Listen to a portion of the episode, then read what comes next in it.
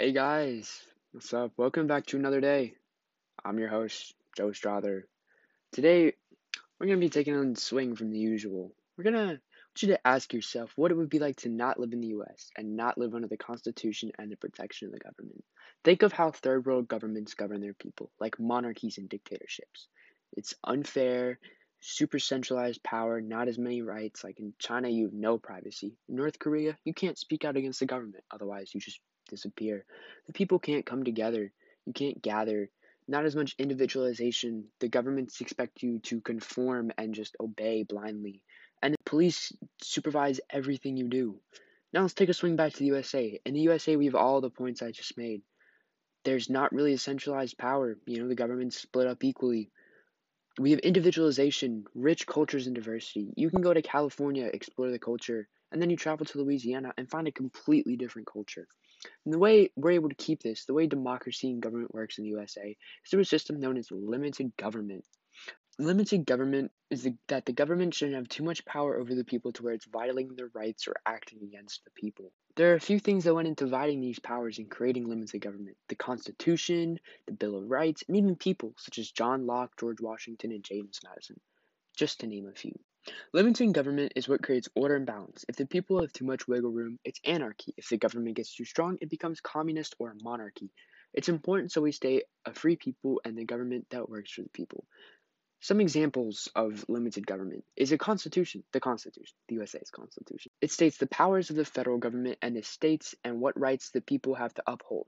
The government protects us and our property from what other countries threaten our democracy, and in return, we pay what is necessary to protect us in, in taxes. Rule of law becomes essential in limited government, as there isn't one centralized force to execute every single law. People respect the laws and obey them, and the laws keep them safe. The majority of people agree that laws are important, so they get followed. Some examples of successful implementation are letting people protest as a right, but stopping it when it turns violent. The right to petition and change and vote for the government is an example of how the people have rights. The first 10 amendments were made December 15, 1791.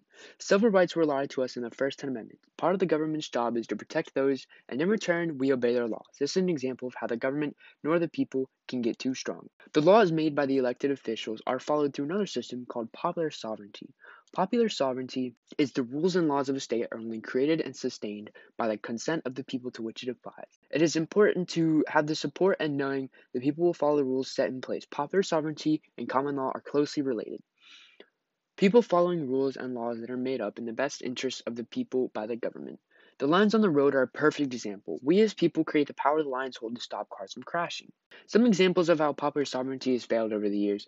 In 1854, the Kansas Nebraska Act was made, now known as one of the first implementations of popular sovereignty, stated that the states should decide whether to have slavery or to not have slavery. The act was tried and made to establish a rule from the people carried out by the people. It failed miserably ended in violence and fraud.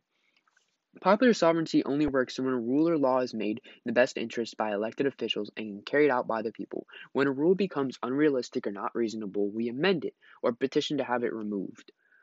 It defeats the purpose of popular sovereignty if the minority is the one manipulating or trying to instill rules and carry them out by themselves. Some of their failed examples are using the rights they are guaranteed and massively abusing them to manipulate the government into forcing immediate change or discussion. This is, this is an example of failing popular sovereignty.